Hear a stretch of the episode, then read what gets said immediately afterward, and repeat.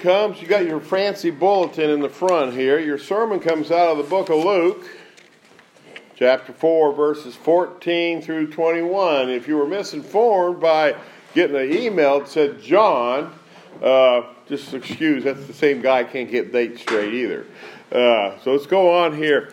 This sermon is dedicated to Liz Moore. She's the beginning of the sermon here. Uh, let me explain why. In the summer, we were doing the Revelation Bible study and we were discussing something. I don't remember the passage. And Liz popped up and said, Am I doing enough? Well, are you? That's between you and God.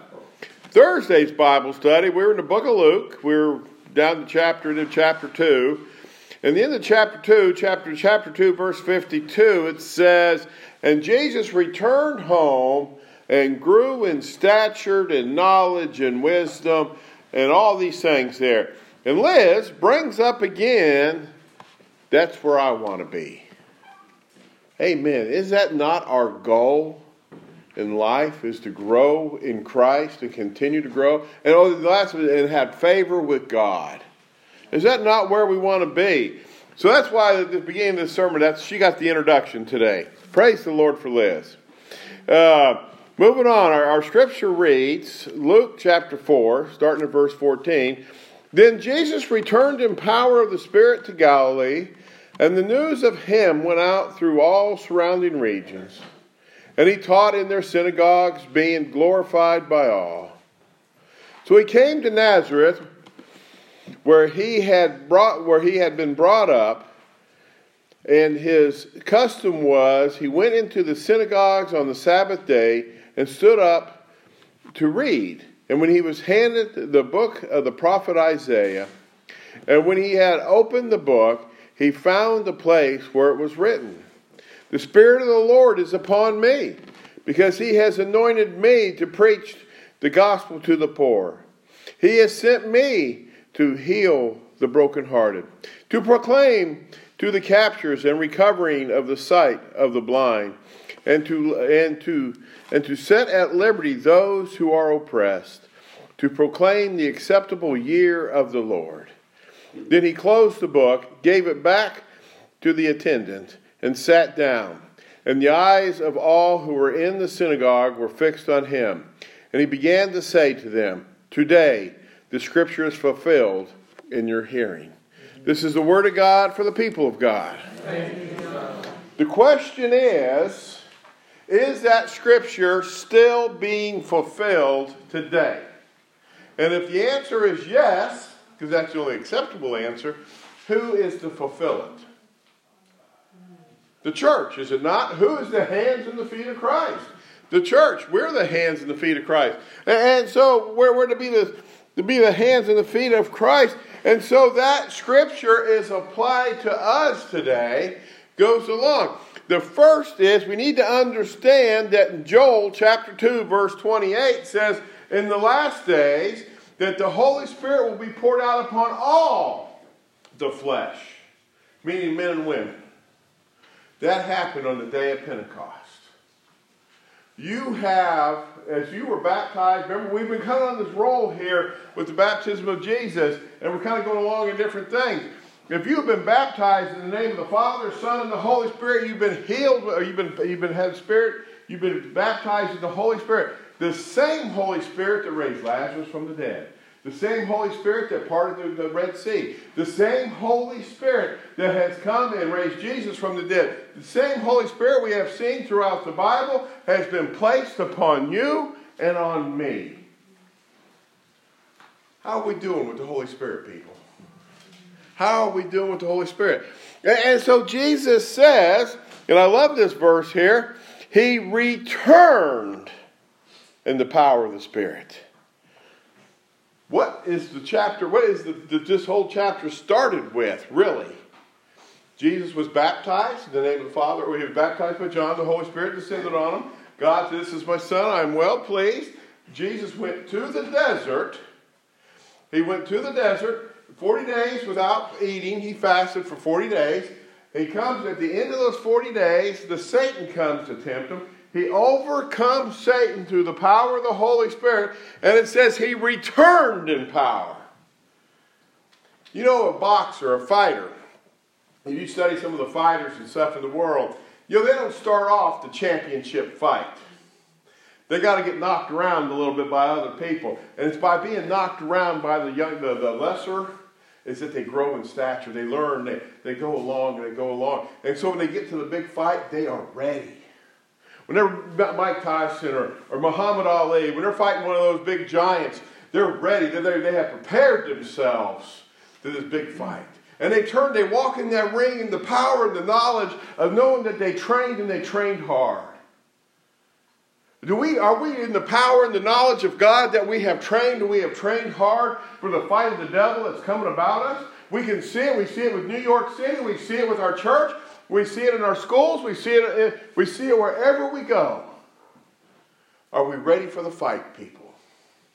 Are we ready for the fight? And here we go along. Jesus says, in the power of the Spirit, the church community is to preach the gospel to the poor, to heal the brokenhearted, proclaim liberty to the captives, recover the sight of the blind, set the liberty to the oppressed, proclaim the acceptable day of the Lord. Matthew shortens this up by chapter 28, verse 18. He says, Go. Go. Go out and make disciples. What's New York? We just talked about New York and the, and the abortion law. What do they need? Where's Jesus at? Why is the church not appalled? Why is the church not standing up? If we really wanted to care about our church in, in February, I was praying about this in February. When they go meet in St. Louis, wherever they're meeting for the general, the whole Methodist church traditional plan ought to be standing outside that door. No, we, this, us, we are a church like John Wesley of one book, and that book is the Word of God. We should go to New York and say we are the people of one book, and that is the book of, of Jesus. And we can go, we can go in the power of the Lord. Think about this in Acts chapter 5. Acts chapter 5. The power, was up, the power of miracles was upon Peter. Peter's walking. People believe so much in the power of Peter, and there's so much going on that they line the streets and known in faith if just his shadow would touch me. See, the Holy Spirit's already moving communion. If the, if the power of, if his shadow would touch me, I could be healed. Think about this in Acts chapter 19, verses 11 through 12. They were taking towels that Paul had wiped his hands on and given them to people because just Paul's touch, they gave these, these, these towels and they would be healed. Man, I want that kind of power. I don't want it myself. I want it to glorify God, you know. I want to be part of a church that has that kind of power. That when people call, they know we're going to pray and they know that God is going to act in their life. Not maybe, not so, but maybe if I got enough people praying for me. No, we get the body of Christ praying and we will see the Holy Spirit move. Jesus came in power. That same power, I'm here, this is the good news, people. That same power has been given to you and me. That same power has been given to you and me. What did Jesus do? He was, he was 40 days fasting. When was the last time I'm going to speak a dirty word in the pulpit, people? I'm going to start with F. When was the last time you fasted? I would have to say, I mean, I'm just as God was saying of that too. Uh, we need to practice. We need to get back into that practice. The church needs to get back into the practice of fasting, and we're going to do something over Lent with fasting. Uh, so we need to get back in that because there is power. Everybody I've talked to, every church I've talked to, every book I've read, when the church fasted, it become more powerful. So we're going to get back into that. Uh, Jesus overcome the temptation of the devil. He returns and uh, he goes there. Uh, when was the last time? The last time somebody said that person there, man, they are just filled with the Holy Spirit. They walk in the power of Jesus. Probably none of us has really been said that about us. They might say, well, that's a godly man or that's a godly woman. Oh, they go to church. I know they do a lot. But when was the last time they recognized that, man, because of our what we believe, we have the power of. And so, how do we get that? How do we get that? That's going along. We talked about on Thursday night, so you need to come to the crazy Bible studies we have because half the time we are off track. But those are some of the best conversations. How we get the sermon today. Not so much the whole sermon, but the introduction today, because Liz, we were off track. We were off track. And we got talking about D.L. Moody. D.L. Moody Institute, it's up in Chicago. And so I've done a little bit of reading about D.L. Moody back in the 1800s. Uh, he built this institution. And one of the things I was sharing, he was powerful, powerful in miracles. He wasn't so much a really could read well, a bright man, but he was a rich man, gave everything he had to, to start this institute. And that everything he had, every ounce of money he had, went to build this institute, to build prayer warriors. Uh, one of the we listened, There, he's on his institute, still on the radio. Uh, one of the things I shared this, and you got to kind of read into it, into the into the story. If you get online and read about uh, D.L. Moody, that when you were there and you were going to graduate, you had to perform. You had to have two people healed. You had to fast and pray that somebody was healed. Boy, let me tell you what, after the third day, I bet your prayers really get about it, don't they? The second day or the first day. What if I said, we, none of us can eat until Rachel's healed? Y'all were going to think, I wish I wouldn't skip breakfast. But that is where the power comes in. That's where the power comes in. And so I've come up, and, and, I, and I know there's other great preachers out there. There's John Wesley, Whitefield, Calvin, Martin Luther, D.L. Moody, Spurgeon, Billy Graham, and my favorite, Mother Teresa. She's not really a preacher, but she was a powerful person in there. And there's others. There's other lists of powerful preachers. But those preachers are kind of in this revival stage of England and America. And they had seven habits. All of them had something. I went and studied them all. And I've studied them all before. And they had seven habits. Seven habits that they followed. All of them had the same common seven habits. Then some of them had others, but I just kept the seven common. Number one, fully, fully surrendered to God. So let's bring that one up real quick. How surrendered to God are you? I need somebody right now to drop what you're doing. There is a homeless man in a BP station in Willacoochee. Somebody needs to get in their car right now and go preach the gospel to him. Oh, by the way, stop by the ATM or still somewhere, pick up a $1,000 and just give it to him blind faith. Who's sold out? Who's going with me? What?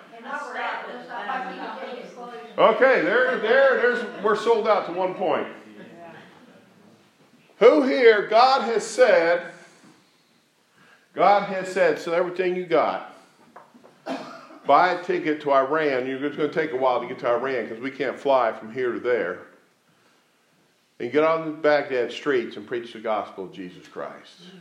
Do you want to see how far surrender to God is? Oh, yeah, God, I follow you. Whatever you say, I'll do, except I won't give a $1,000 to somebody. Well, that's a sketchy person. I won't, I won't tell him about the good news. All of a sudden, we're more worried about our safety and our. And that's not a bad thing. I mean, I'm with you guys. I'm not talking bad about you and say I'm, I'm just great. You tell me to go to. God tells me to go to Iran. We're going to have to have a long prayer meeting. You know. I mean, I'm, I'm just with you here. I'm just more or less talking about myself. We're not totally surrendered out to God because we have put limits on God. So for some, it's further down the road than others, but they're there. I'm talking about God telling you to do something, not well, I better just start giving $1,000 to all the poor. But you know, without a shadow of a doubt, God said, do this. How surrendered are you? See that surrendering totally to God? Step one. Well, I mean, first step one is believing in Jesus. That's obviously. Number two, they were known for their prayers. These were men and women of prayer. Mother Teresa, I love Mother Teresa stories. Mother Teresa gave up rich and fame. Her parents were, were, were well to do and prayed. I mean, and she went to Calcutta and she saved, because everybody deserves to die in dignity. And she gave up of herself and she fasted and prayed, fasted and prayed. Have you ever seen that woman on TV? She was a skinny little thing.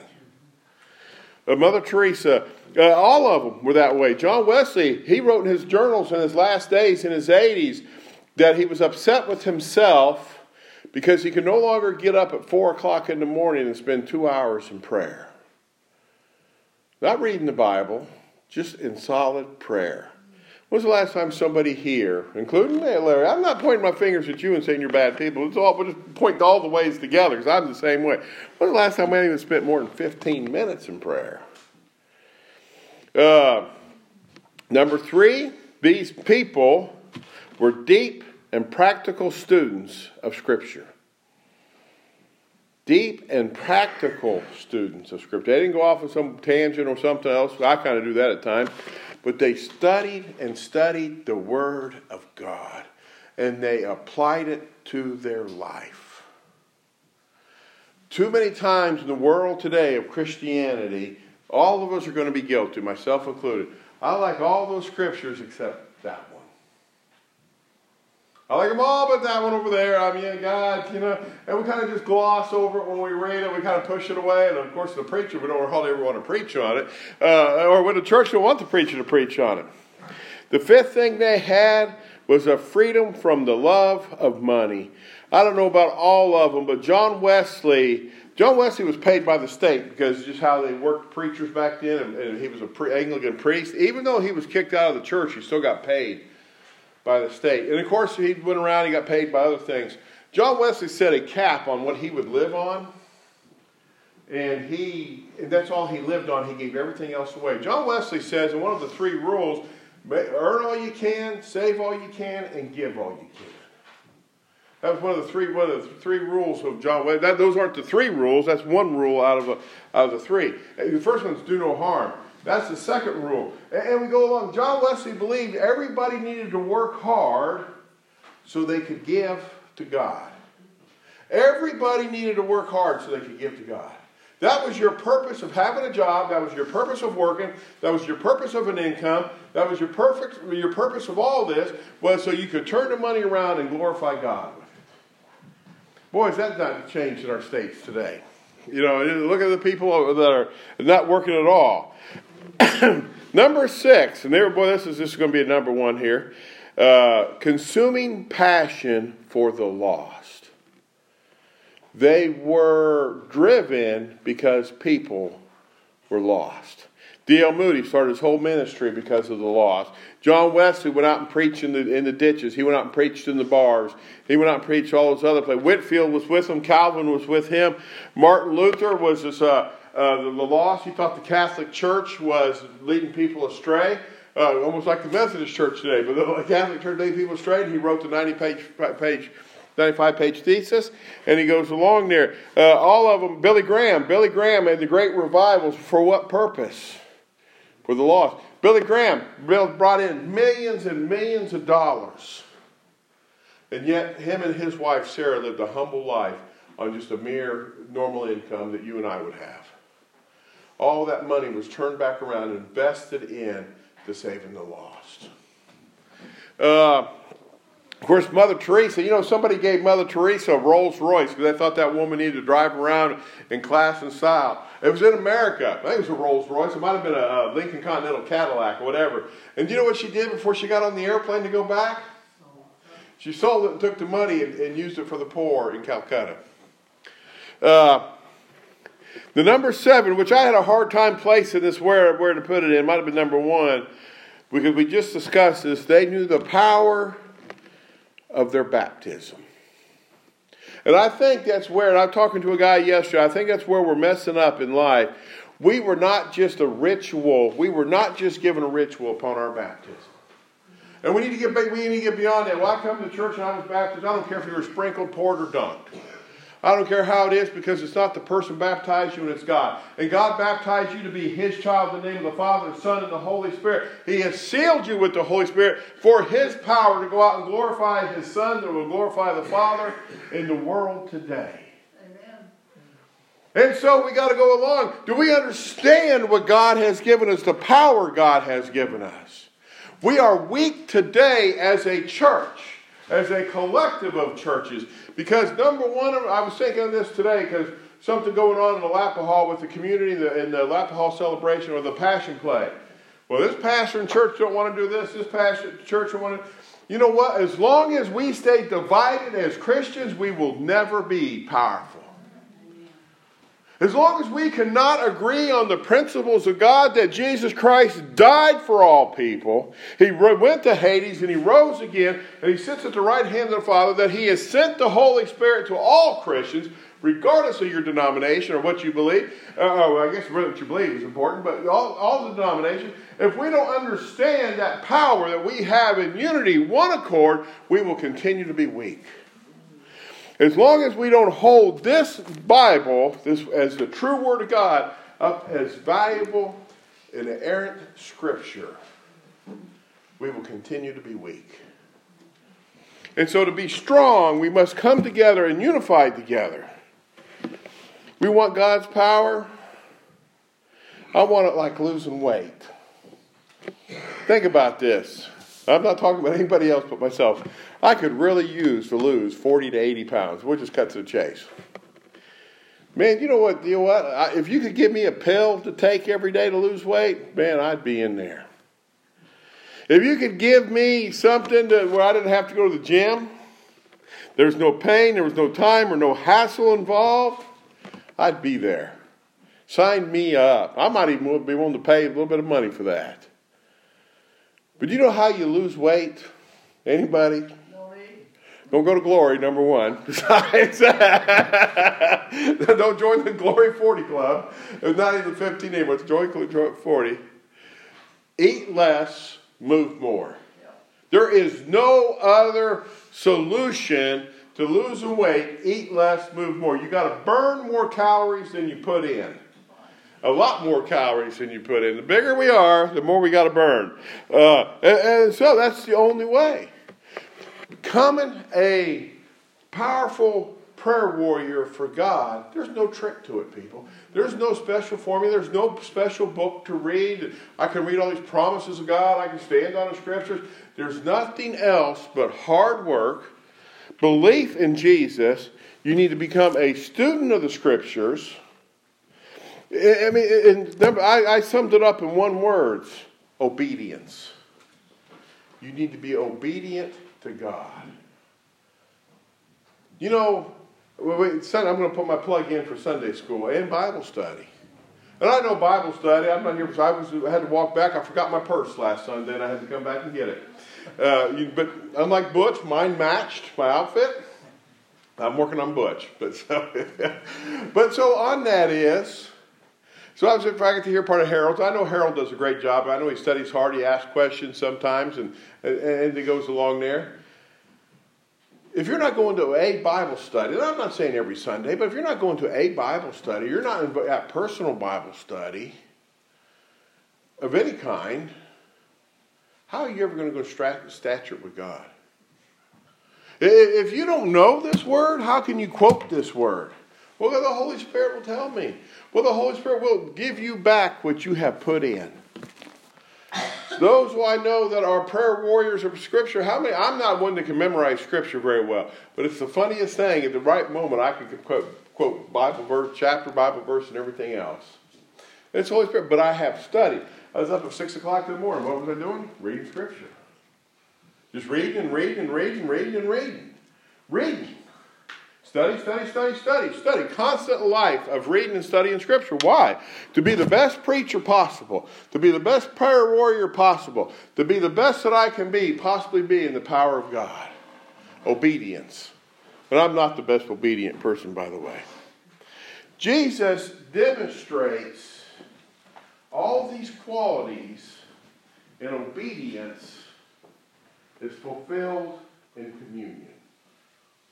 All of it is fulfilled in communion. When Jesus sat there and said, "Is the Father knew the kind of death that he would die. This is my body, which is broken for you.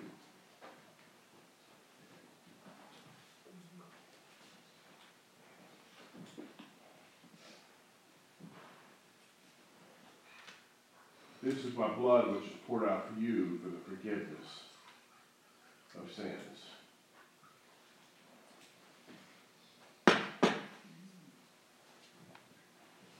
His obedience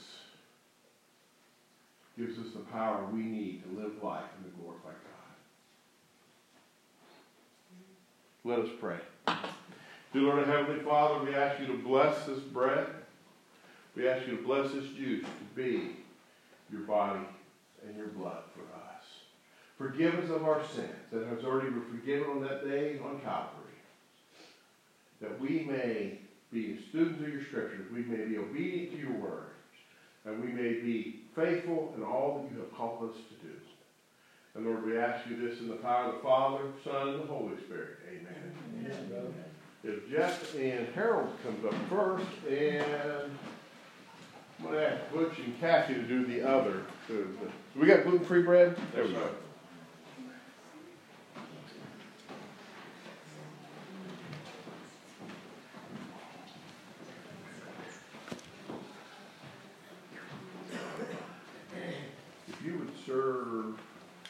As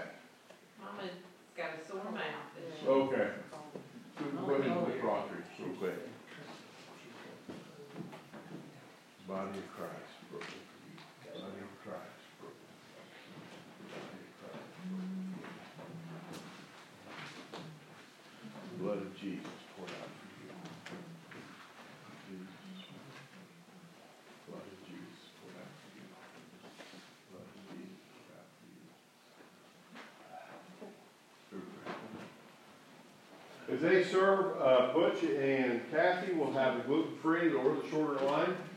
Uh, feel free to come when you're ready. Come up for communion. I'm going to stand to the side. If you want prayer for anything, this is the